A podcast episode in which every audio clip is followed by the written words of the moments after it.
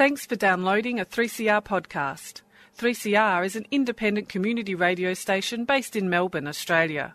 We need your financial support to keep going. Go to w w w dot three c r dot org dot a u for more information and to donate online. Now stay tuned for your three C R podcast. And a very warm welcome back to Solidarity Breakfast. A left response to the major developments in capitalism. What they trade in is not wheat. They trade in famine. A little dose of revolutionary optimism. I think it's really important to sort of express solidarity globally. It really is a deal by corporations for corporations. The union forever defending our rights. Down with the black leg. If you think the A B C's left wing, don't listen to this program. Solidarity Breakfast, seven thirty to nine a m Saturdays, three C R eight fifty-five a m, streaming and three C R digital, podcast or audio on demand. And of course, the website, solidarity breakfast dot org dot a u. Solidarity forever! And good morning. Good morning, listeners. This is Annie in the studios today for Solidarity Breakfast. And today we're going to hear from David Bradbury, a legendary Australian documentary filmmaker who started his career in nineteen seventy-two with his Academy Award-nominated Frontline, but more of that later. Uh, we're going to uh, hear from Marcus Harrington and his rank and file. This is the week that was, Kevin's roundup of... Uh, the uh, misdemeanors of the week, and the welcome return of Noah Basile, who's come back from London. Waging Peace. The latest film from legendary Australian filmmaker David Bradbury, shot at the Canberra two thousand fourteen Peace Convergence. What's happening to the people in Iraq? Waging Peace will be screening at the Nova Cinema, including Q and A with Bradbury, Thursday, March the nineteenth at six p m. Bookings, try booking dot com. Waging Peace, March nineteenth, six p m at Nova Cinema, a W A C A event. W A C A is a three C R supporter. And uh, as I said, David Bradbury began his film career in nineteen seventy-two with Frontline. He's made many films since then, and the one that we just advertised uh, is going to be shown on at its uh, November... Uh, Nova at the on the ninth of March. You can get tickets from uh, Try Booking. Uh, it should be a, a fascinating event. The uh, f- film that we're going to focus today, or in the conversation that I had with David Bradbury, was about his film Enemy Number One. He did a profile of the uh, legendary Australian journalist Wilfred Burchett. Now, Burchett was the first Western journalist into Hiroshima after the bomb. That uh, really put him on the map as a journalist, effectively. Uh, but his work reporting from the northern North Vietnam side of the U S war in Vietnam gave him the title, The Man Who Reported from the Other Side. I asked David Bradbury about Wilfred Burchett. Uh, I know that a lot of people are quite interested in this particular topic. You were quite famous for making a film called Public Enemy Number One. This, of course, is about a, a legendary uh, journalist, uh, Wilfred Burchett. Can you talk to that making yep. of that film? uh, Annie, I could talk for for hours about dear Wilfred, uh, one of the most uh, misunderstood and, and maligned uh, figures of, of last century of Australia's history, and yet such an amazing, incredibly courageous and uh, and valiant uh, uh, humanist and uh, and citizen of the world, as he liked to call himself, and peace activist. I found out that he came from incre- quite an impoverished background, so for him to have uh, reached his height, these heights, it's quite extraordinary. It is. I mean, he um, he, he he grew up. Uh, he was in his teens in the Depression.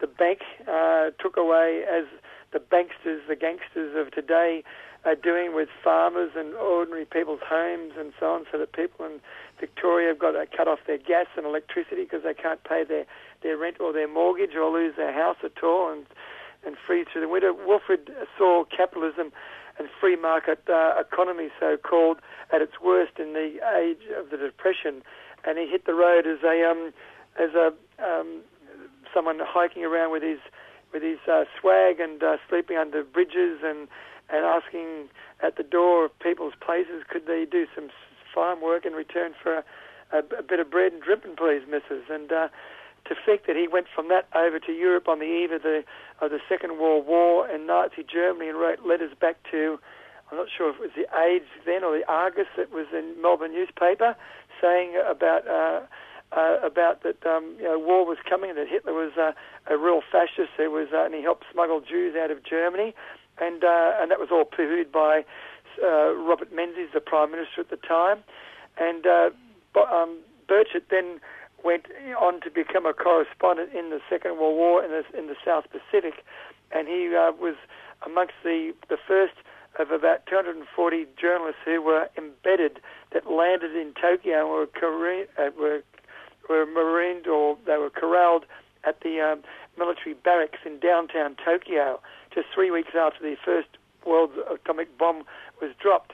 And Burchett determined that he would sneak away from the embedded journalists who were going to um, uh, see the, the Japanese emperor surrender on the board the U S battleship Missouri, at which General MacArthur was strutting his stuff and, and proudly thumping his chest and saying, "What a good boy am I." And um, Burchett determined what the world really needed to find out and know was that first atomic bomb that had been dropped on Hiroshima and, Nag- and Nagasaki. And so he caught a ordinary civil- a train from the Tokyo train station, dressed in American military fatigues, which was the uniform of foreign correspondents of the day, and he had in his backpack A, a forty-five, which he wasn't going to do something like John Wayne or Ronald Reagan, shoot himself out of if he was taken prisoner by the by the Japanese, who were then beheading still and hanging um, uh, prisoners of war because they were so pissed off at the bomb being dropped and losing the war, and that and Wilfred didn't want to suffer a slow and agonising death with his fingernails ripped out or electrodes on his private parts and so on like that, or water tortured. And so he was going to shoot himself, basically, if he didn't get to Hiroshima. And he carried his Hermes typewriter, which is what he set down once he got to Hiroshima, and he saw the, the vast devastation of what the bomb had done, and he was taken to a, a hospital by a local Japanese journalist who took him for a tour of the city and then ended up at the hospital, and they saw people with their...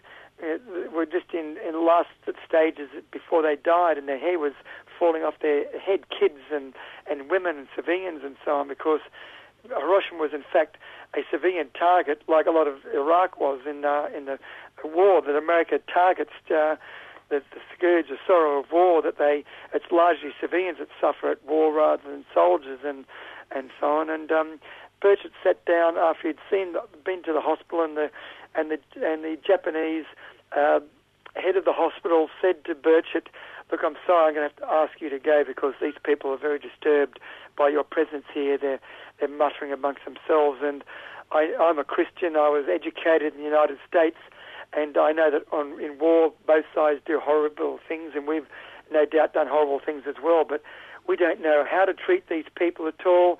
We don't know what what, what to do with whatever this bomb is that's brought to our, our civilian population. When we put an injection of, of vitamin C into their skin, the skin rots away, and um and, and they still die anyway. You've got to get people to, that know what to do with this poison and, and come and help us in that." And Burchett went out to the um, a, a, a concrete pillar that had been knocked to the ground, and, and he sat on that and brought out his little Hermes manual typewriter and tapped out on the typewriter, "I write this as a warning to the world."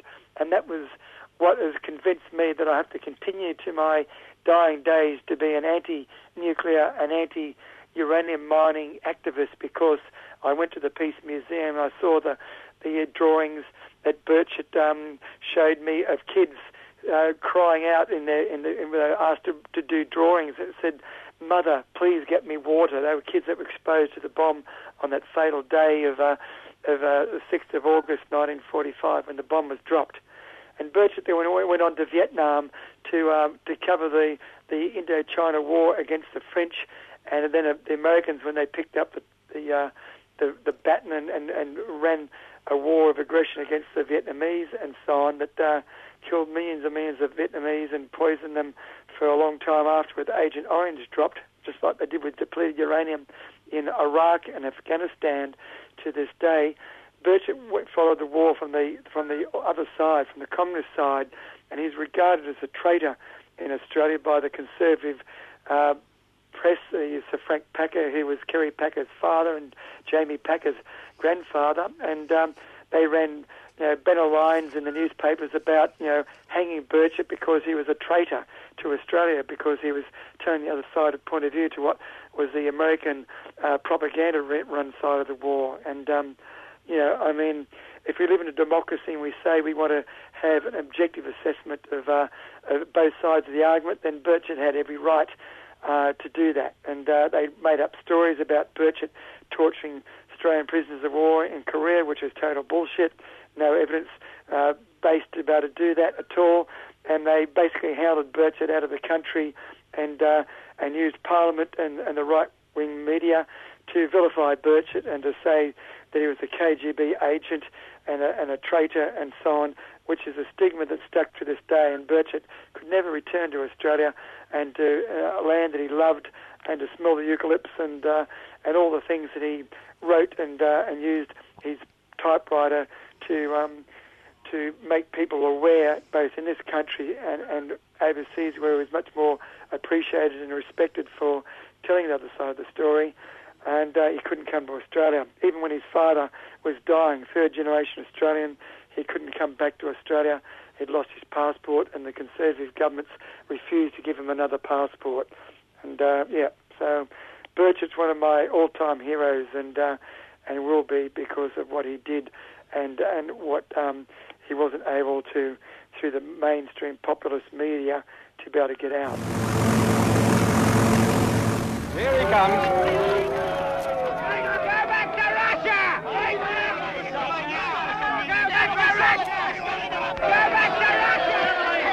Mister Burchett, how do you react to statements that people call you a traitor? Well, my first uh, reaction is to ask them to say that in print, and I'll sue them. Do you feel that you've been a traitor to the Allies in this particular case? I've certainly not been a traitor to the Allies. You're a complete and utter liar. That is all you are. I've no doubt you've come along with the intention of saying that. You called Mister Burchett a liar. It was rather an unpleasant sight in here for a few moments. You say you're not a communist. Uh, where exactly do you stand politically? I stand, you know, as a journalist, I, I'm more independent than anybody in this room. Mister Burchett, you were yes. once regarded as public enemy number one by the Americans. I know that a lot of emotions have been, uh, you know, worked up about uh, my, uh, well, uh, my activities over the past twenty years and so forth. But is it fair to say, do you think, that you were supporting the other side, the communist side? I certainly was, with my articles. I mean, everything is on the record. That a man is entitled to his opinions and to publish his opinions, and that a government has no right to deprive a citizen of his birthright. Welcome, Wilfred Burchett. Welcome your intention to get an inside story of those who have been faced with the alternative of fighting or dying. Welcome, dear guests, whom we are ready to tell what we have been doing to keep in check U S imperialism and its Pentagon generals. People were being kidded along, conned, if you like, to go into a wider war. Western journalists accredited to the U N side were being lied to by the American public relations authorities. The journalists knew this, so they used to come uh, to me and ask, what did the American side propose today? What did the North Korean Chinese side propose today? I had the actual documents of what was being proposed, and very often these were completely contrary to what the journalists were being told. So you actually met him? Yep, yep, I went... Uh, I, we got ambushed together in Vietnam and in Cambodia uh, when I was making a film about uh, that film, Public Enemy Number One, about Burchett. And I went to Hiroshima on the bullet train with him, which took a long time in those tunnels to get uh, through it. And to think that Burchett was on a steam train back in nineteen forty-five, chugging his way four hundred miles inland to Hiroshima from Tokyo, with the Japanese Imperial Guard, who knew that that day the surrender ceremony was being signed on board the U S battleship Missouri, and that uh, the Japanese emperor, who they would have given their lives for, was being humiliated by the Americans. Uh, that that was um, an incredible journey to make to Hiroshima with Burchett, and, and the, the bravery that what it took him to do uh, uh, that day and to get that story out to the world was just uh, unimaginable, really. And, uh, he was a very, very brave man, but also very clever. I mean, as in, he was focused on getting a result, and uh, he worked out a practical plan to do it. Yeah. Well, his story was um, was Morse code tapped back by the uh, Japanese correspondent when Burchett got out of the train on, on arrival at two a.m. in the morning, having rehearsed a Japanese phrase. He didn't want to say, "Is this a Hiroshima?" outright, because he knew that that would be an execution for him, because it'd be almost like an American military uniform. He was laughing at their sort of um, mm. at their tragedy and uh, and and disaster of the bomb drop. So he'd asked this indirect phrase, "What is the name of the station?" Every train station he came to. Eventually, at two a.m. in the morning, the word came out, Hiroshima. And so he just threw his kit bag out the window, didn't even go to the back of the train, and jumped out the window, and there was in this stark, uh, bombed-out, um, twisted metal and no glass panels, like one of those old European stations that uh, had, you know, sort of like a, a, a big semicircle at the top of it, except this was all shattered and nothing hardly standing. He was immediately arrested and taken to the to the police station, uh, and the next morning a Japanese journalist came around to visit him in his cell to ask him what he was doing, to check out his bona fides, and Burchett told him he'd come as a as a human to see, and as a journalist to try and see what atomic bomb does to people. And so the journalist befriended him and helped him get the story out after Burchett toured the city, and he and he tapped it out by Morse code, not knowing whether the line between Tokyo and Hiroshima was still standing, because there'd been bombings, fire bombings of Japan for months leading up to uh, the the bombing of Hiroshima, and um, and they didn't know whether that story would even go out or not. Burchett asked a Japanese P R colonel who, sorry, an American P R colonel who flew in in a D C three from from straight from Washington with the with the American uh, uh, press uh, detachment or pe- press um, group, uh, whether at the White House, uh, whether he could get a lift back with them to Tokyo uh, to file his story. And the P R colonel, who was pissed off that Burchett unembedded had somehow or other got to Hiroshima and had uh, not obeyed General MacArthur's orders that um, to go to the U S battleship Missouri and be embedded with all the others. You can see, Annie, through all this, the Americans learned from Vietnam to embed the journalists like they did in World War Two and like they did after uh, after Vietnam in Iraq and Afghanistan and so on, so that stories of what Burchett was getting out couldn't possibly get out. Anyway, back to the main main story of this interview. Burchett asked the American P R colonel directly from Washington uh, with the other media if he could get a lift out, and the, and the, and the P R colonel, pissed off with Burchett uh, being there and getting the story, uh, said, "No, we can't, we haven't got any room for you." And Burchett then said, "But you must be light on with fuel, you've used all that fuel to get from Washington over here, and I'm, I'll stand up, I don't mind like that." And, and uh, in those days you didn't have to have a seatbelt to fly on planes, Annie. Anyway, the P R colonel said, "No, I'm sorry, there's no room for you." So Burchett was then put in a frenzy, having risked his neck to get to Hiroshima and get the scoop of the, of, of the story, and wanted to get it out. He then had to, to find his way and hitch back to to um, to Tokyo uh, on on the train to get there. And um, yeah, uh, the and when, when, when you were with him and you went back to Hiroshima, did you gain any understanding of his uh, sense of strangeness between the past and the present? Um, well, I think the whole trip was a pretty sort of um, uh, striking um, watershed for Wilfred and for me, because we went to Cambodia, and it was um, just after the killing fields was coming out. It was well before Um, any Western journalist uh, really gotten in to tell that story. It was um, nineteen eighty-one, you know, and the Vietnamese had kept it after they invaded Cambodia to do the dirty work that the rest of the world wasn't prepared to do, and and, and, and cleaning out the, the Khmer Rouge.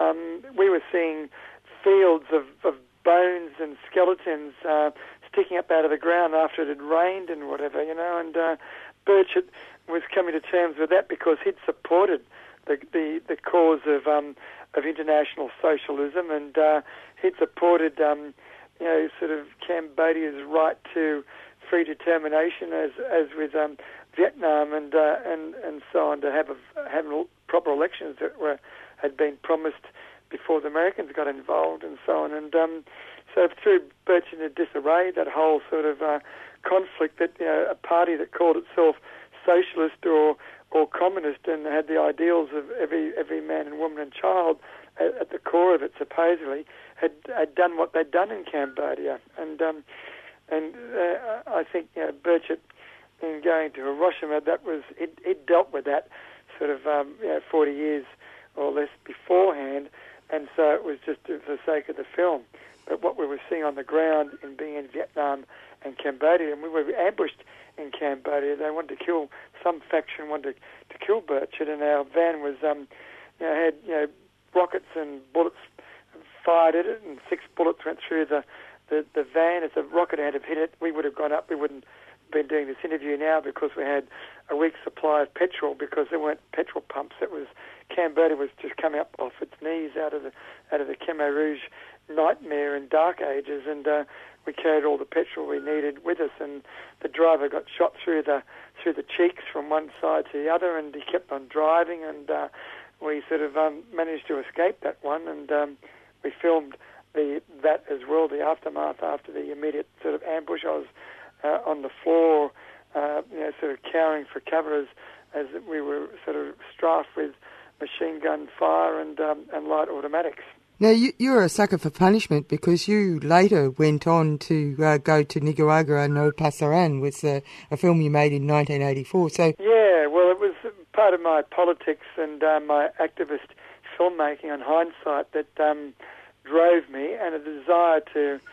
to get out of boring mainstream politics in Australia, where it didn't look like, and it still doesn't, that we're ever going to have any sort of uh, revolution, in inverted commas, that uh, we, as an, that I grew up with in my university era of uh, being at the A N U, where I was very involved in radical politics and leftist um, sort of um, yeah, demonstrations and so on. And so Uh, Latin America provided me with the opportunity to see a, a people, Nicaragua in particular, uh, that were fighting for their their future and their kids' uh, rights to have an education and um, and and health and, and, and so on, and uh, not be killed for the crime of being a young person stepping out into the street by a fascist Somoza, the dictator's National Guard.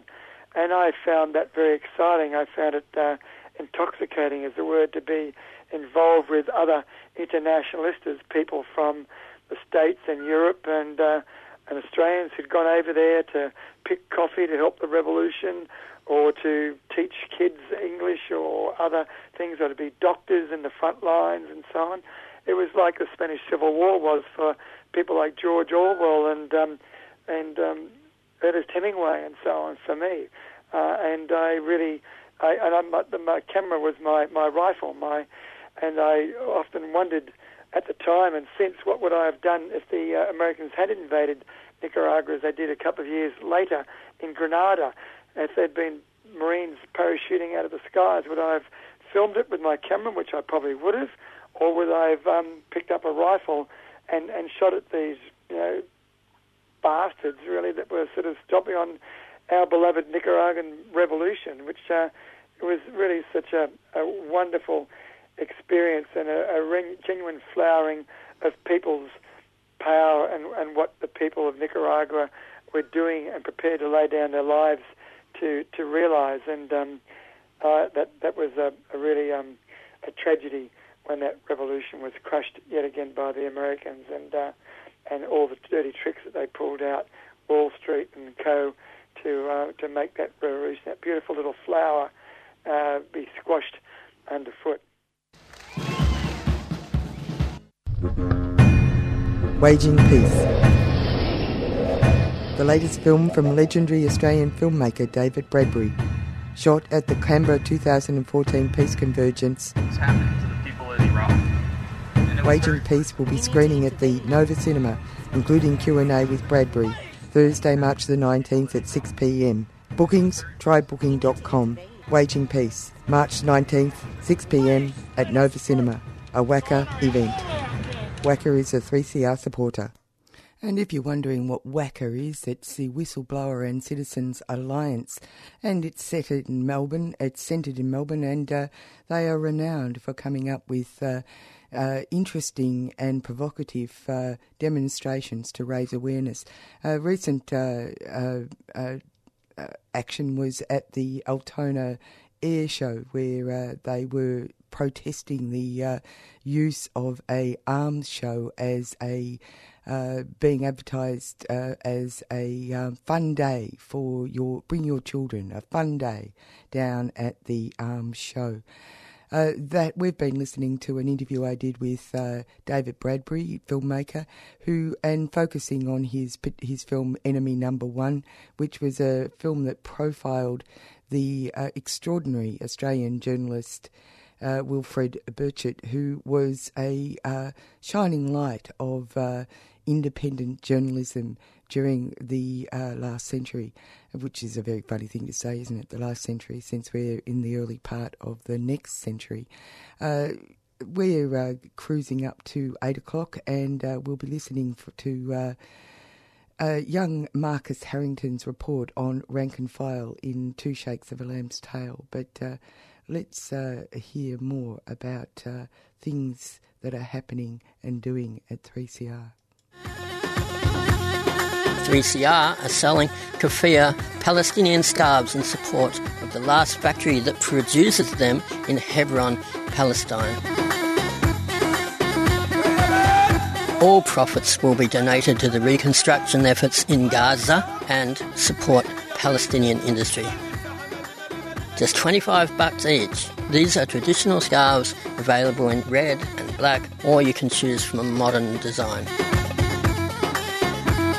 Go to three c r dot org.au slash shop to buy online or drop into the station during business hours.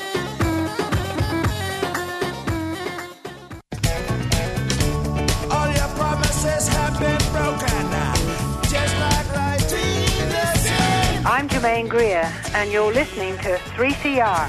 Treaty Now.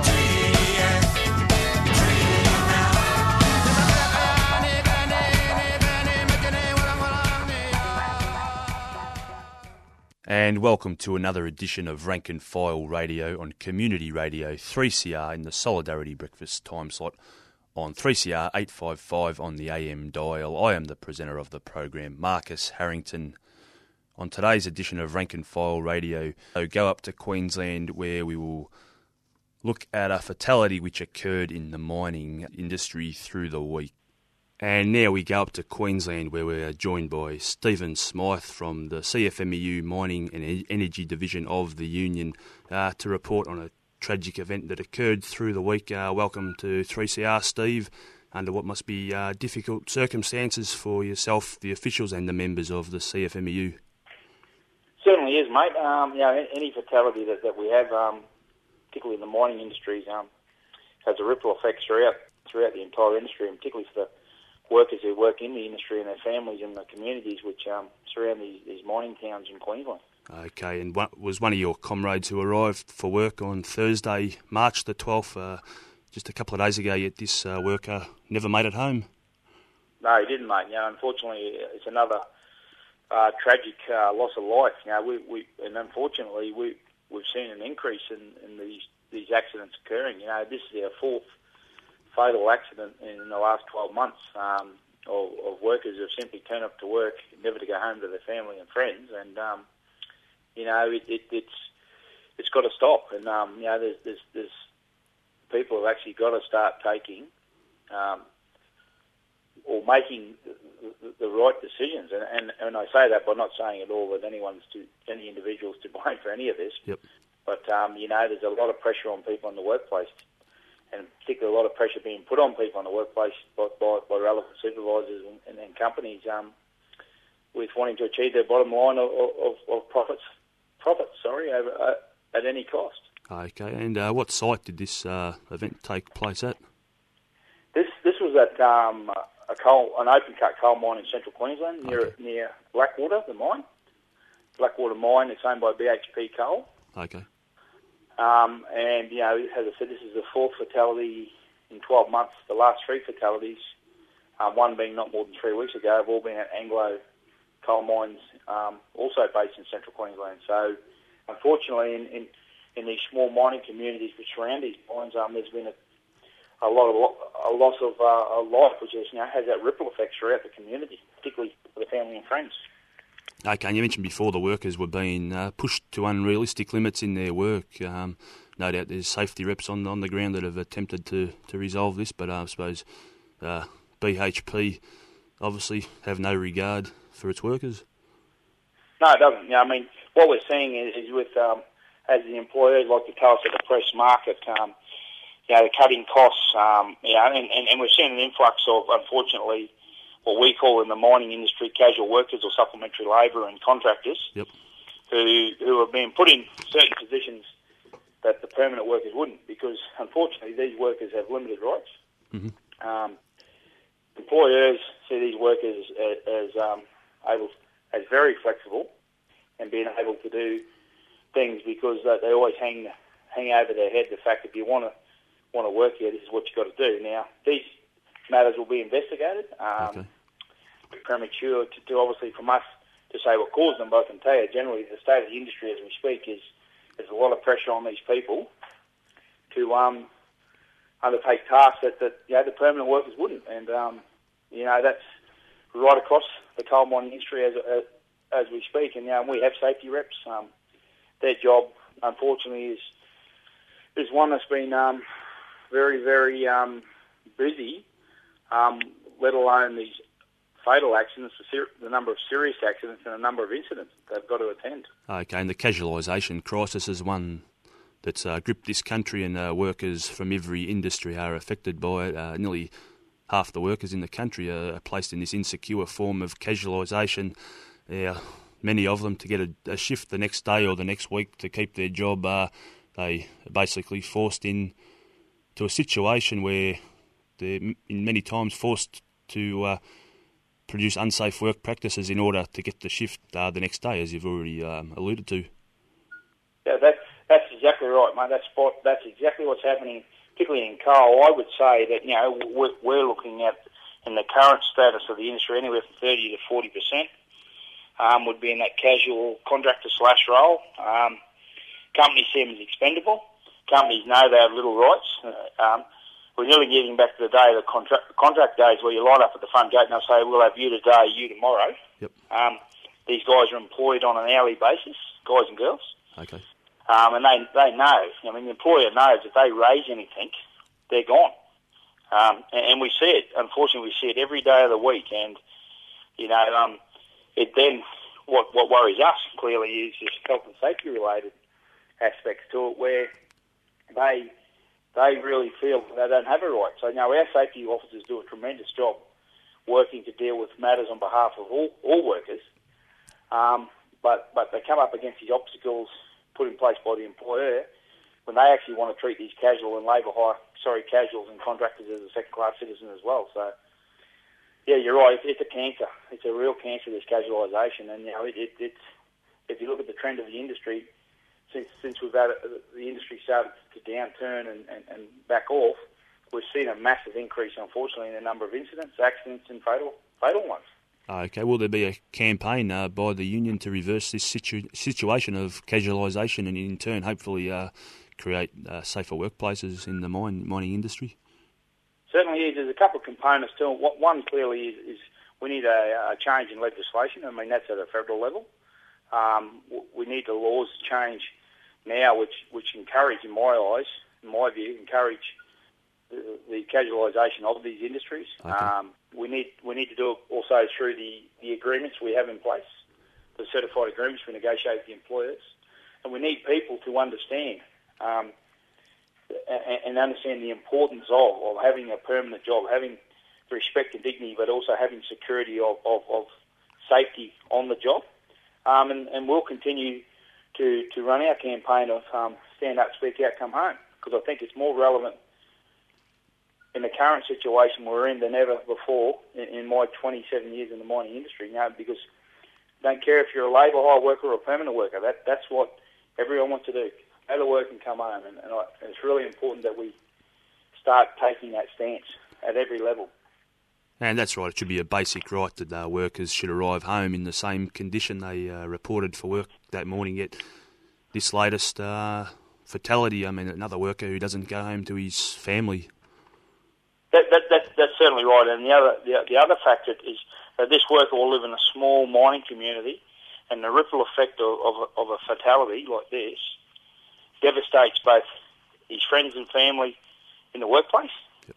then in the community, and then generally across the mining community as a whole, because they're close-knit communities. So um, it, it certainly does, and you know it, it does have that effect. And you know, well, he went to work and hasn't come home. You know, and we, we, we've got to ensure that we're providing safe workplaces, and it's up to the coal companies yep. and the regulator, the government, to ensure this as well. Not not just you know sit back and, and, and do little about it. Because unfortunately, that's they've got to take their their their um, blame in, in this whole unfortunate situation. Okay, what is the uh, response from B H P and the regulator? What's their response in relation to this uh, fatality at Blackwater? At this stage, um, the companies, as I understand it, talking to our safety guys, the company's been um, uh, assisting. Um, we haven't been obstructed, unlike some previous accidents we've okay. attended with the Anglo company. So the regulator is out there doing their role. Um, it's early days. We'll, we'll wait and see what actually transpires over the coming um, coming week or so with this one. But um, all we can say is we just want them to be open and transparent. So much to ask. Okay, and there's been a spate of deaths in this uh, last year up in Queensland, but uh, over the last uh, decade and a half, too many Queensland mine workers have lost their lives. There's been yet more. Yeah, it's, now it, it, it's and we're talking about the direct ones that unfortunately get directly killed in the workplace. We've also had numerous numbers of, of, of workers who have been killed on their way to or from work, and the other often in the room that people don't want to accept is the number of workers who who have suffered mental health issues and have taken their own lives because of pressures in the workplace. Now, that's that's the other one as well. I've never seen such a work, a work when I say a workplace and a community in the last five or so years where we, we, we're just seeing it day after day, week after week. Um, you know, you know, as I said, you know, it's, it's sort of some diff- three different components. It's in the workplace, it's on the way to and from work, and then it's the effect of work. Um, Back, back with those workers. So, yeah, you know, it, um, something's got to be done, seriously. And it's an issue we've covered um, extensively on this program uh, in the fly-in, fly-out uh, yeah. model of work, the amount of workers in that industry uh, taking their life. Does your union cover those workers as well? Yeah, we certainly do. We we have a lot of FIFO members, um, and, you know, we, we, we do a lot with them in that space, um, particularly in Queensland in the mining industry. FIFO's relatively new in, in the aspect of the last... For five years, we've actually had these FIFO-only compulsory operations. Um, but there's a huge turnover in those operations, but also um, we're, we're looking at different options, um, particularly the mining union, okay. um, with, similar to what construction done with mates in construction, mates in mining. We, you know, we, we've got to start addressing these, these mental health issues and the issues people have. And that's right, and uh, oftentimes, uh, particularly male workers, find it hard to talk to their workmates when they are maybe feeling... a bit down. I mean, that's something that's got to be rectified. That's for sure. Yeah, it certainly does. You know, you've got to be able to go to your mate, you know, and have that conversation. It's wrong. Yeah. Right. Um, and, you know, well, so there is a lot that needs to be done in that space for sure. Okay. How can uh, listeners get behind the Stand Up, uh, Speak Up, Come Home uh, yep. campaign? Well, I can do it. We, we, we have plenty of, um, obviously, through social media. There's a lot going on in the social media space okay. with these campaigns, both Uh, nationally with the C F M E U in every division and, and then within each division within a, a state. Um, we've got plenty of um, literature along the line, you know, plenty of true sto- stories, unfortunately, of people who have been affected by, by fatalities or serious accidents in the workplace. Um, we've got simple things like posters and campaigns ongoing. So, you know, I, I encourage everybody um, to be involved or get involved. Um, even visit, simply visit our social media sites to look at the campaigns, you know. And a simple one is, is uh, people in, in the workplace getting engaged with simply putting a sticker on your helmet. You know? Okay. You know, speak out, come home, give, giving that commitment, because you're giving that commitment on behalf of yourself, your workmates, and your family. So there is stuff that can be done. It's a simple campaign, but it's one I encourage everyone to get behind. And then on April uh, twenty-eighth, uh, workers around the country will stop work to commemorate uh, Workers' Memorial Day.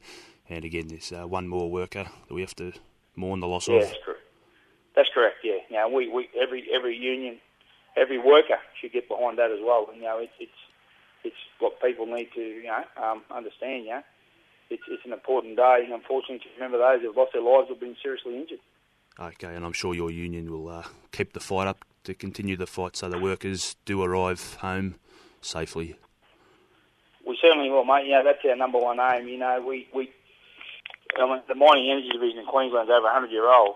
And um, we've been fighting for health and safety since the commencement of our, our union, and we'll continue to do that, you know, in the workplace. And that's why we encourage every worker, you know, to, to make that stance. You know, we have we take positions, particularly in relation to, to the White Ribbon Days, um, which we support one hundred percent as well. It's no similar to what we need to do in the workplace now is um, give that commitment to stand up, speak out, and come home. You're doing it for you and your family. Okay, uh, thanks for your time this morning, uh, Steve, on Community Radio three C R. Not a problem, thank you. I appreciate the opportunity. And that was Stephen Smyth from the C F M E U Mining and Energy Union in Queensland, and I've been the presenter of the program, Marcus Harrington, on Rank and File Radio on three C R, eight fifty-five A M.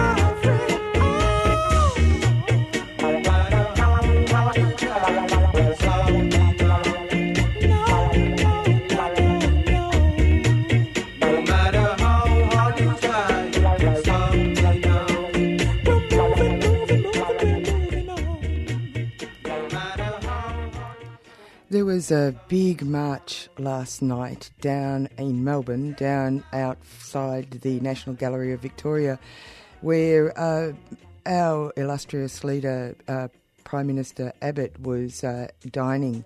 And uh, this is in response to uh, his uh, forced closure of Western Australian communities for Aboriginal people. And it was a large uh, uh, rally that was uh, almost like a pop-up rally, as it were, because it was uh, only discovered that that was where he would be at the time, uh, very shortly before.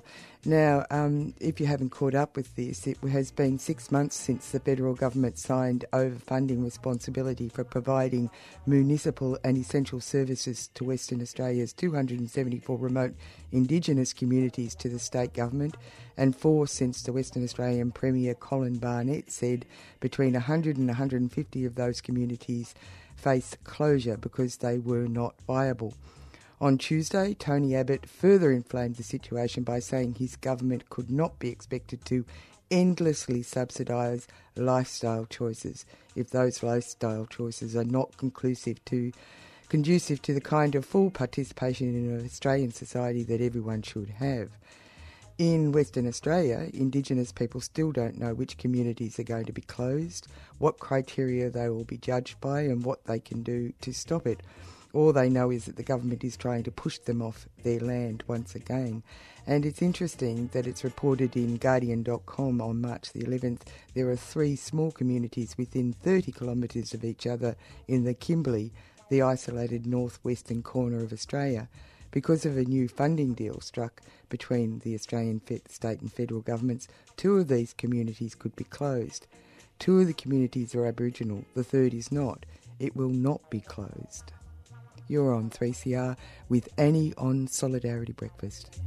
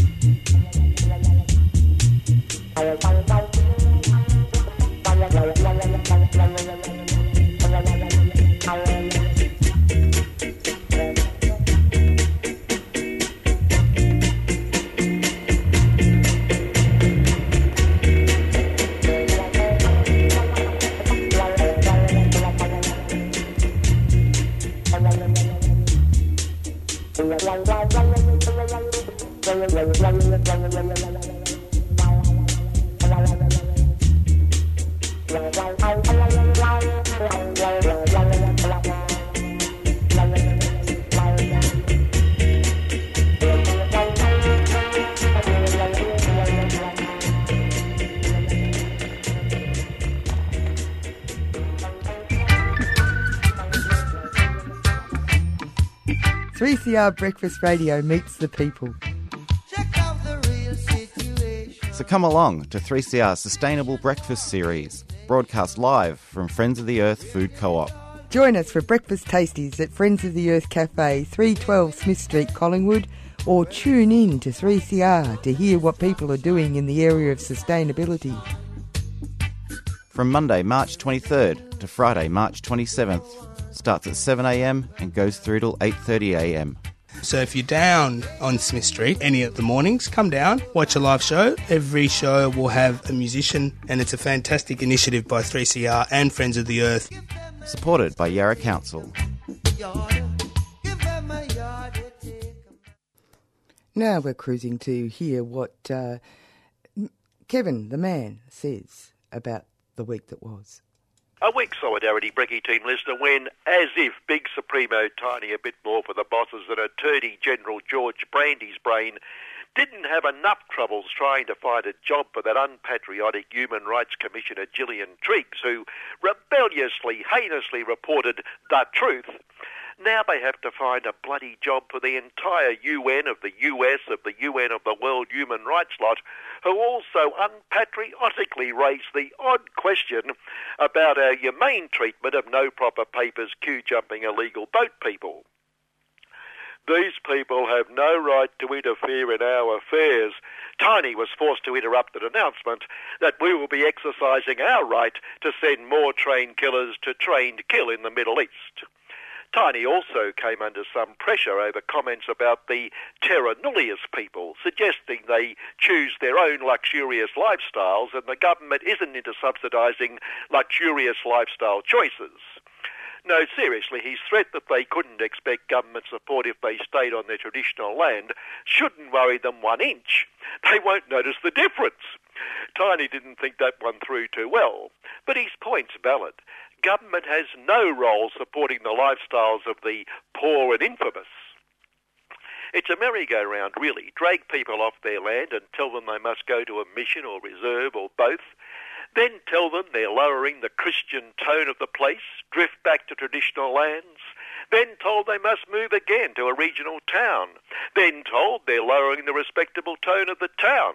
Then back, discovering what facilities they had have been destroyed, a resource company, an agricultural giant, now occupying their land, but promising it can move rock art and artefacts quite safely and guarantee their activities will have only a minimum effect on the environment. It's in your own interests, although we'll also have to move you. You have no right to trespass on our land, and if you insist on trespassing, what do you mean it's your land? Uh, have you got a title? Can you produce a title? Well, that proves you have no right whatever to be on our land. Although, Gina Rinehart chipped in here, perhaps I can help you. Out of the goodness of my heart, I'm prepared to offer you work on my land, and I'm prepared to pay you happy, happy people up to two dollars a day. Gina pointed out she would love to pay more but simply couldn't afford it. So crushing were government costs on great true blue Aussies of initiative like her. True, as the, this is true, as the price of iron ore plummets just as her Roy Hill mine on traditional Pilbara land is nearing completion, Gina assured us her problems have nothing to do with a bad business decision, with market forces, laissez-faire and all that. The blame lies fairly and squarely with the public purse. What affects the project is high costs. As I have said so many times, it is really important government cost burdens are lowered. Governments need to take regulatory costs seriously. They have to cut these government cost burdens because our costs are incredible. Doesn't our heart go out to her? And, and why have environmental regulations at all when you're out in the wilds? And what do they matter? Especially as, as they're just a, a cover to make people believe the government cares about the environment when the projects are all approved anyway. Exactly. My thoughts exactly. Do you want a job? two dollars a day. I pointed out to Gina that Joe Hackey, the Workers, tells me I've got to wait another nine years, but thanks for the offer. Speaking of, another highly respectable body which knows what's good for all of us, the True Blue Aussie Human Resources Profits Institute, attacked the Fair Work True Blue Aussie No Longer Work Choices Just Looks Like It Act for increasing costs for poor, beleaguered, caring employers and tells us we'll all be better off with individual agreements, subject to minimum standards, of course, without evil union involvement. Non-union collective deals would increase workplace fairness and equity. And God knows poor caring employers need fairness and equity, and when unions get involved in industrial relations where they have no right to be, interfering in the individual rights of workers, they make it so much more difficult for poor caring employers to achieve fairness and equity. The depth of union evil has no limits, does it? And, and yet caring employers bend over backwards to be fair. We are not anti-union, they state the obvious. We believe unions have a role to play, but we must object to them getting involved in the workplace where they have no right to be. Indeed, a former caring employer representative appointed by the little bald-headed bloke who used to be Big Supremo in the last very dark ages to the Industrial Commission, Brendan McCarvey, the Workers, says wages and conditions, minimum wage, penalty rates, minimum shifts, et cetera, should be removed from the Fair Work True Blue Aussie No Longer Commission and decided by Parliament, because the Fair Work Just Looks Like It commissioners lack economic expertise. I, of course, brought economic expertise to the commission, but many of its biased commissioners have evil trade union backgrounds as organisers or legal rec- representatives. Uh, thus, McCarvey the Workers says only economic giants like Joe Hackey the Workers and Tidy himself and Erica Betts on the Bosses et al., well, that side of the house, have the expertise to understand what workers want and balance that with the economic needs of the caring employers. Wages, he pointed out, are an impediment to profits, which in turn benefit all of us, including those workers who then are compensated for no take-home pay with an improved social wage. Uh, but, but the government says we must slash the social wage because existing wages are crippling the economy. Uh, can you explain that? That puerile question confirms my opinion about people like you having no economic expertise. And how appropriate, what better way to celebrate the fiftieth anniversary of the Selma March than yet another black shot by a white, sorry, a copper, and don't panic, the ruler has no case to answer, so it fits in perfectly with the anniversary as they ruled the cop in Ferguson had no case to answer. He was just racist, doing what racists do. Perhaps Michael Brown, unarmed, hands in the air, back to the copper, shot himself. There were reports that last week's hero of Capitol Hill, Zion Big Supremo Benjamin Not Another Yahoo, has abandoned the two-state solution. I accept the only realistic solution is a one-state solution.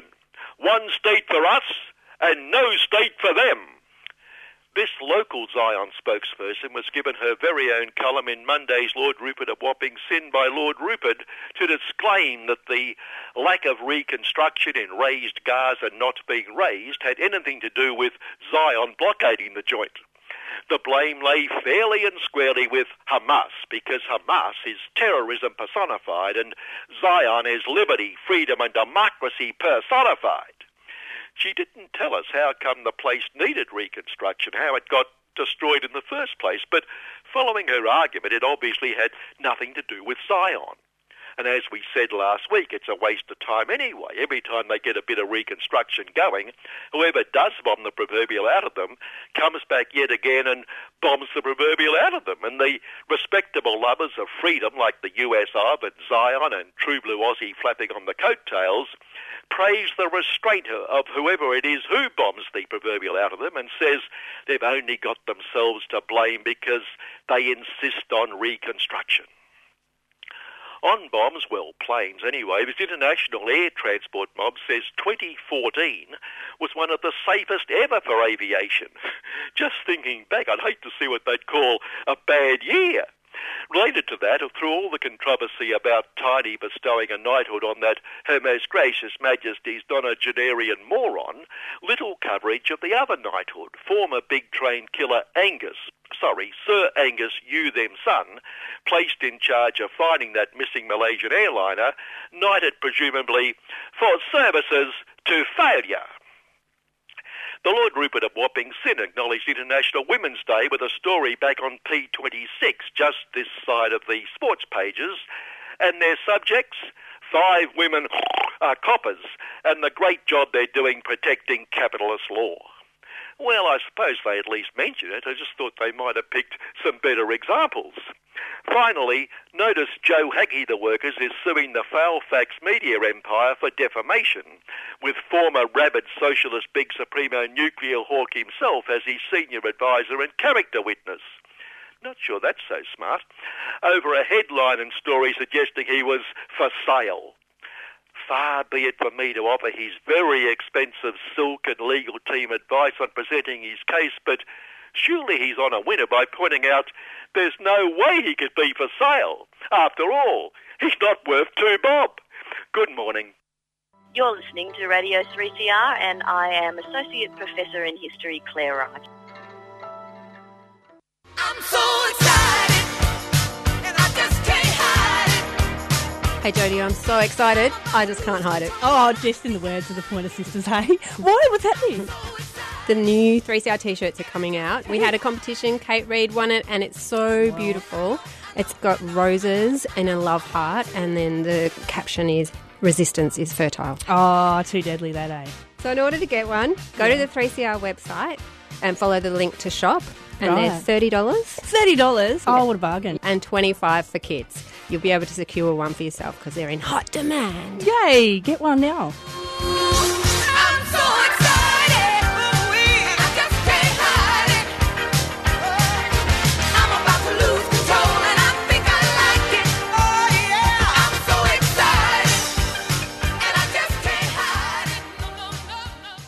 You're on Solidarity Breakfast with Annie on three C R, eight fifty-five on the A M dial and uh, streaming and or podcast. You can get us by podcast. Uh, the uh, we're going to now have a chat with uh, Noah, Noah Basile, who has just recently returned from London. We're going to get a few of his, his reflections about the uh, world in general from the position of the other side of the world. So without any further ado. Oh, it's great to be back, Annie. Um, Happy New Year. I know we're in March, but uh, it's really the first time we've spoken properly uh, in two thousand fifteen. And uh, you've been off uh, to England, haven't you? London. I have. Um, I to see the Queen? Just, not quite. I did go to Buckingham Palace for the first time, but I went to see an exhibition in the Queen's Gallery of photos that were taken during uh, Prince someone's visit to the Middle East in eighteen in the eighteen sixties, uh, which were really telling because, again, there was a lot of insight into how the British saw themselves compared to what were soon to become their colonial subjects, and how readily they saw themselves, I guess, as part of a pioneering generation that were out to discover the world. And that came through in some of the literature that was attached to these uh, photos, as if these places were somehow newly discovered by the world only one hundred fifty years ago, you know, these ancient cultures and civilizations. But, um, yeah, it was fascinating.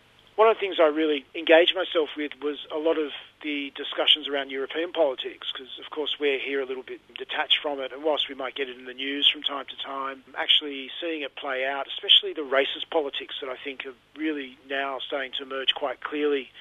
Countries like U K with UKIP, and France with the Le Pens, and then Holland, you know, that this, this undercurrent of uh, the sort of new racist political orientation was really disturbing, but also interesting to sort of experience firsthand. Do you think that the use of anti-immigration policy and racist elements are still being used to explain away difficult situations, economic situations? Um, I, I, yes, absolutely. I mean, UKIP is definitely, I think, a party that has used the economic crisis of the uh, sort of lower and middle class in the U K as a way of creating a, a sort of a, a worldview.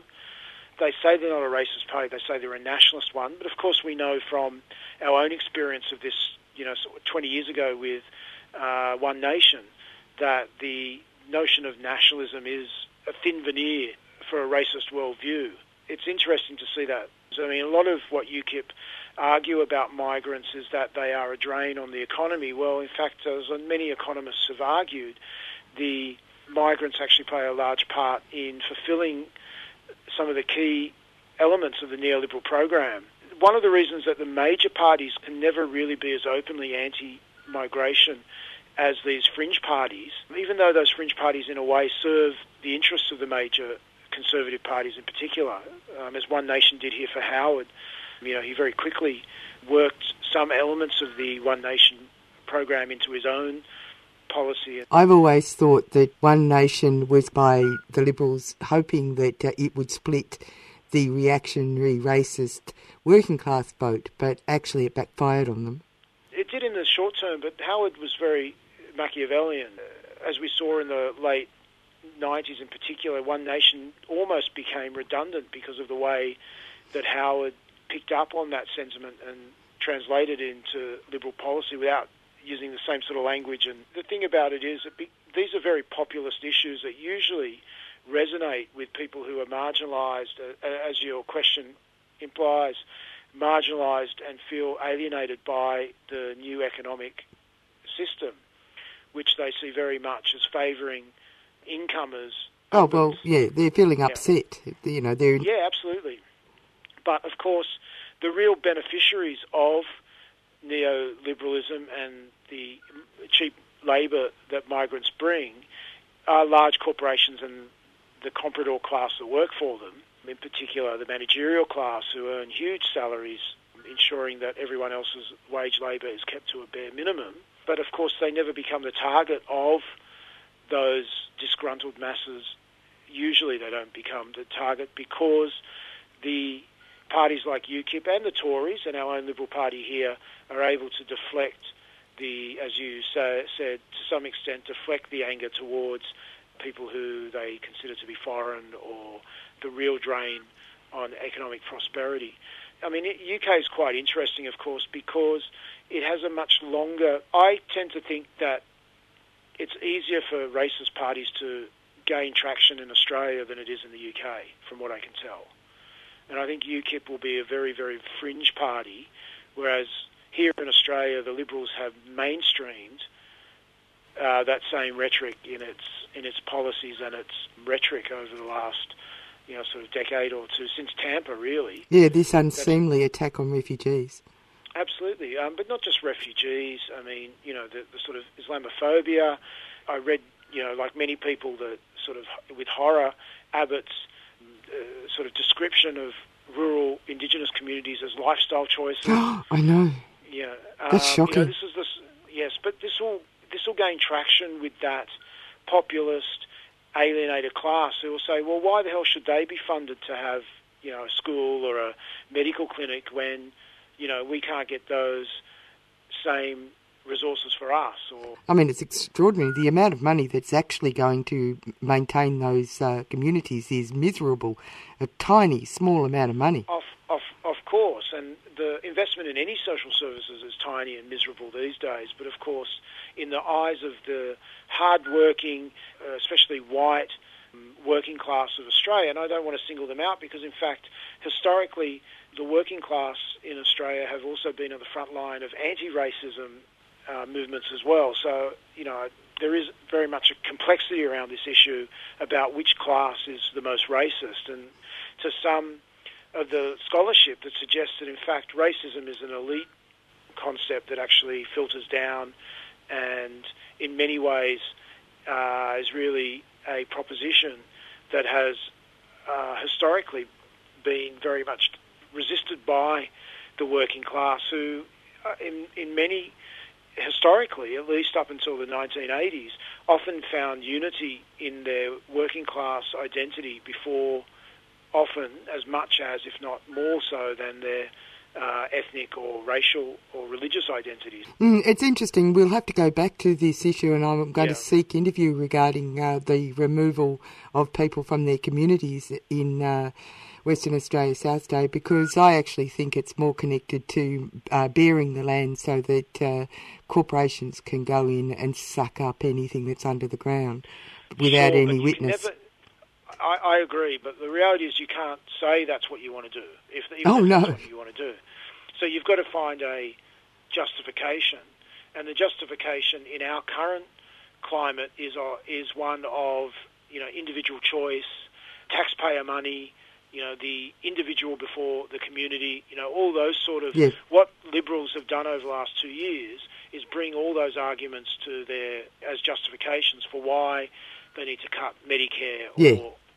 You know, so yes. it's that trope, which still, that's the neoliberal trope, which I think has less traction in the in Europe than it does here. Were you there when the uh, money laundering scandal regarding the H S B C bank uh, started? I was, yes. Can you yes, give us a, a bit of an idea of how that played out in the public sense? What was interesting was the response. Of course, the Tories distanced themselves from it and said it's a few bad apples and it's not indicative of how we or business operate. Both the sort of mainstream media and the Labour Party saw this as an opportunity to start to think about bigger issues around taxation, distribution of wealth, and they're the real, I mean, this will be interesting in the upcoming election in May in the U K, whether these are the things that actually lead to a Labour victory or whether in fact, the sort of ideas around economic growth and and free market and neoliberalism and individual choice, which are really what the Tories push, will dominate. Um, and that's, I think, what this election... Again, I think we're seeing clear demarcation on some issue, economic issues between left and right of politics in the U K.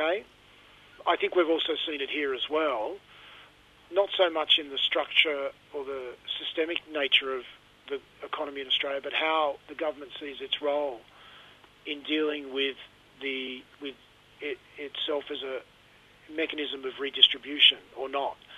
I think that's interesting because for a number of years, a lot of people said, well, what is the difference between, on, on a number of issues, what's the difference between Labor and the Liberals? Yes. And I think one of the things that kept Labor in the dark for much of the Howard years was its inability to differentiate itself. And, I mean, Rudd succeeded because he presented himself as a pale imitation of John Howard, a safe pair of hands. Yeah, I think he um, even physically looked that way. That was always my yes, argument. Yes. Yeah, yeah, no, no, he did. He he took on, I mean, you know, I think there was more to it than that. Of course, work choices played a huge part in the in the downfall of Howard. And I think a lot of people who historically have voted Labour were looking for a reason to vote for them again by the sort of mid two thousands, and unfortunately Latham wasn't their reason. But Rudd came along and gave them some sense of hope. And, you know, that campaign was a very positive one about the future. yes, I don't think it's just that he was a pale imitation, but there was a sense that Labour and Liberals were hard to differentiate. Partly that was because the hegemony of, or the consensus around those key economic questions were really difficult for Labour to make an alternative argument about. And we saw that with Latham when he, you know, timidly, maybe timidly is the wrong word, he, he argued that state funding to private schools should be reduced and that money should be redirected to state schools, and he received a flogging uh, popular media. Which is outrageous. Um, which is outrageous. And on that particular point, I always thought that they should have done a survey of journalists to find out how many of the people sent their oh, children absolutely. to public schools. I think if someone made that argument today, my feeling is that they wouldn't that they wouldn't receive the same vitriol that Latham re- received in two thousand, and, because I, th- I think the climate has changed, and yeah. that that's clearly what I was seeing in England. That in fact the parameters of the discussion had changed a little bit, and in fact questions about tax and about free trade and about um, who's responsible. Redistribution, yeah, I, I, I think those things have uh, have opened up a little bit more than they had, you know, a few years ago. And actually speaking to people in the U K, they were saying much the same thing. And the other thing is, you know, one of the things that was clearer there than here is that socialised health is off limits to government, to governments who want to unravel it. Oh, right. In the U K, the N H S is under attack, especially from the Murdoch press, who just are unrelenting in bringing up stories about how inefficient and how strained the National Health Service is, and I'm sure some of it's true, but that's because of underfunding from, especially from this Tory government.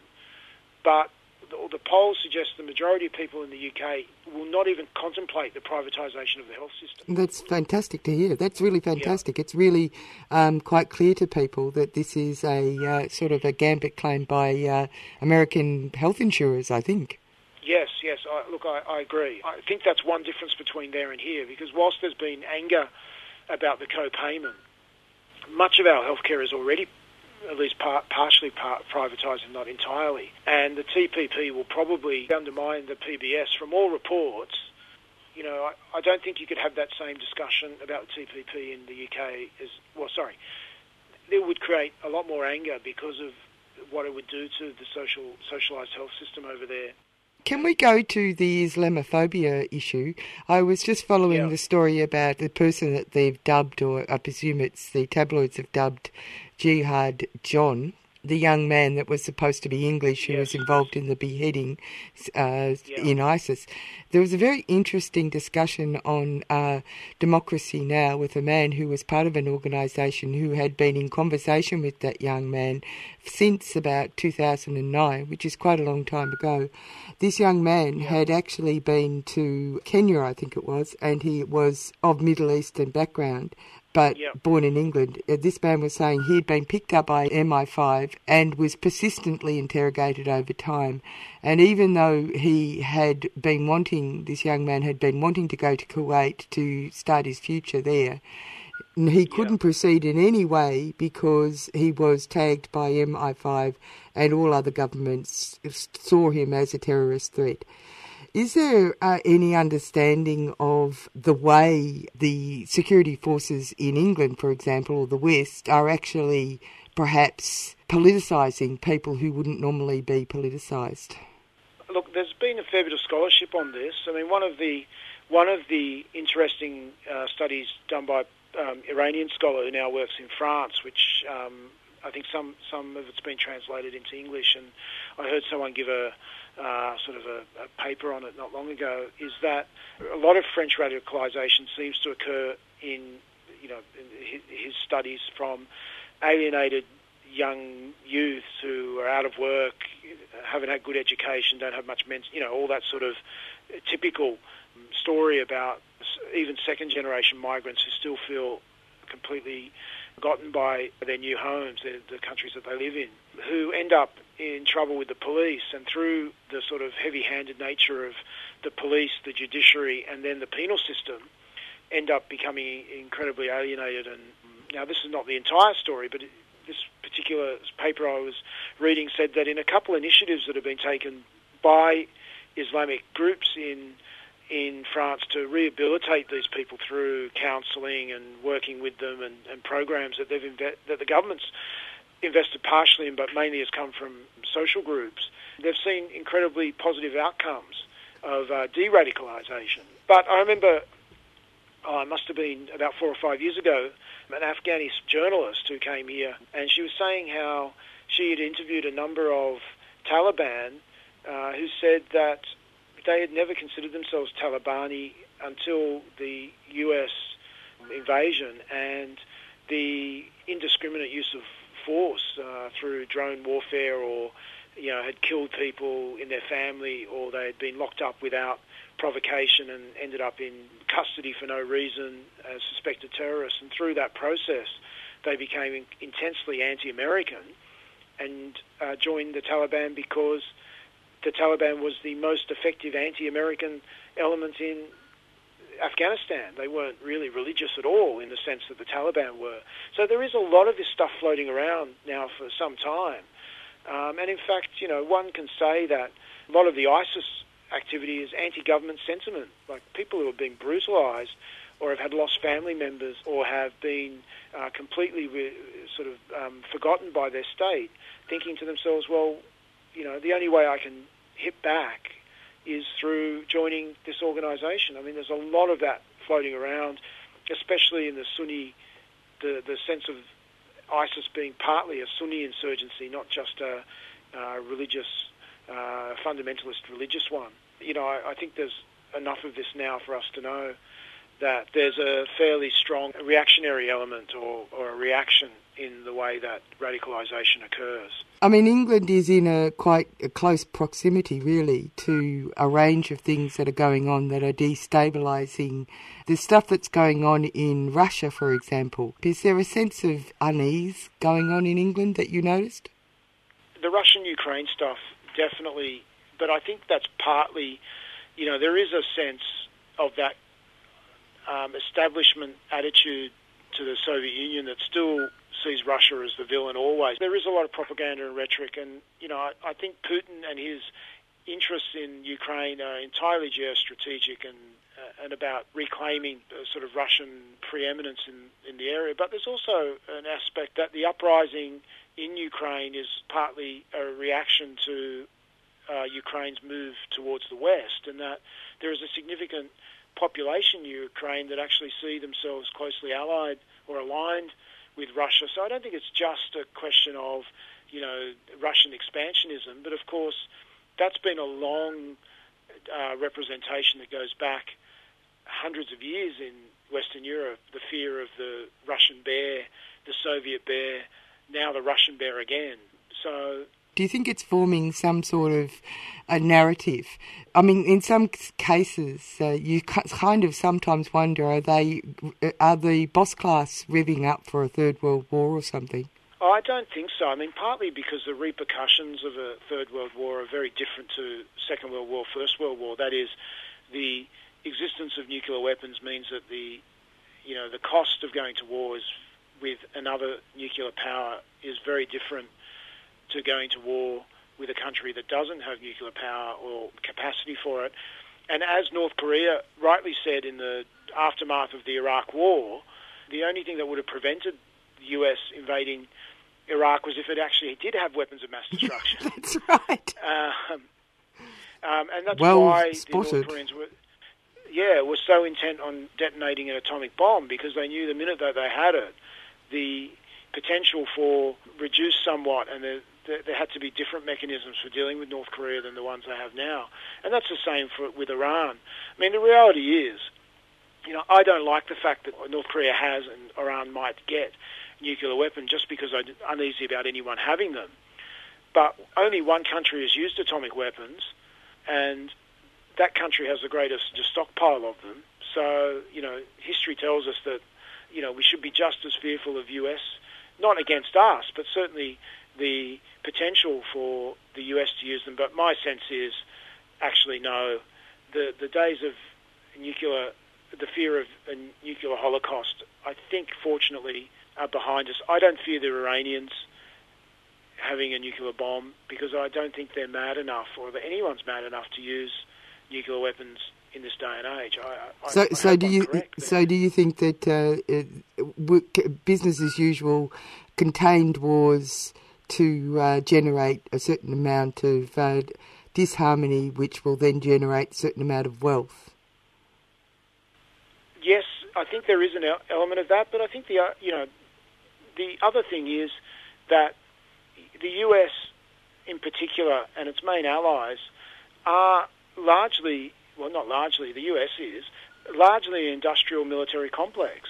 I mean, one of the things that I've been really interested in in recent years is how Israel and its politics have changed in direct correlation with the change in the economy from a uh, service and manufacturing one to a sort of high-tech security and military one, and what this has meant for its relationship with, especially with Palestinians, because I think there's a direct uh, line between the way that the Israelis have moved from relying on cheap wage labour, hence having the Palestinians as a sort of cheap source of labour that could move from the West Bank or Gaza into Israel and perform those cheap labour duties, to a economy that's largely geared up for high-end investment, capital and security, and seeing how Israel now has built a wall and its policy towards Palestinians is one of disciplining and, and securitization. I think, you know, for me, there's an incredibly close connection between those elements of it, and I think the U S economy has a similar trajectory, and therefore it's not surprising that the U S is highly military geared these days because so much of its economy tends towards uh, military and security spending. Um, the other thing, of course, is that is a great way to redistribute wealth from the people to the wealthiest elements in any society. Uh, and you can do it quite legitimately by taking taxpayers' money and money that should go into social services and redirecting it into police, military, foreign security investment and so forth. And I think that's certainly what's happened in the U S. Uh, whether that was a conscious decision or whether that's fo- followed other changes in the in the global system, and also the fact that the U S, uh, its capacity to influence and persuade other countries peacefully has deteriorated since its invasion of Iraq, has meant that it now relies more on force, and the direct threat of force to get its Uh, way is there's sort of, I think, changes that have occurred simultaneously. I don't think there's a was a conspiracy to do this, but I think this is how it's played out in the last ten years or so. Uh, we'll have to leave it there because uh, we've run out of time, but uh, you'll be back in a couple of weeks so that we can f- have a further chat, and we should uh, actually have a look at the paper that you were working on. What I ended up writing on is looking at how Western representations of violence in the Middle East legitimate certain actions and delegitimate others. Oh, I, I look forward to it. Thank you, so do I, Annie. Good to talk to you as always. Hi, this is Liz Stringer, and you're listening to the mighty three C R on eight fifty-five A M and digital radio, three c r dot org dot a u. Yes, and we've come to the end of the show. This is Sustainable Breakfast coming, signing off for the uh, this week. We we had an interview with David Bradbury about Wilfred Burchett and his film Enemy Number One, uh, and uh, Rank and File reporting on uh, the latest fatality at Blackwater open cut in Queensland. Uh, this is the week that was, always amusing, uh, followed by a chat with uh, Doctor Noah Basile from Macquarie University. Uh, and we'll go out with uh, a song by Lost Animals, Say No to Thugs. And uh, coming up next is Asia Pacific Currents. You've been listening to a three C R podcast produced in the studios of independent community radio station three C R in Melbourne, Australia. For more information, go to all the w s dot three c r dot org dot a u.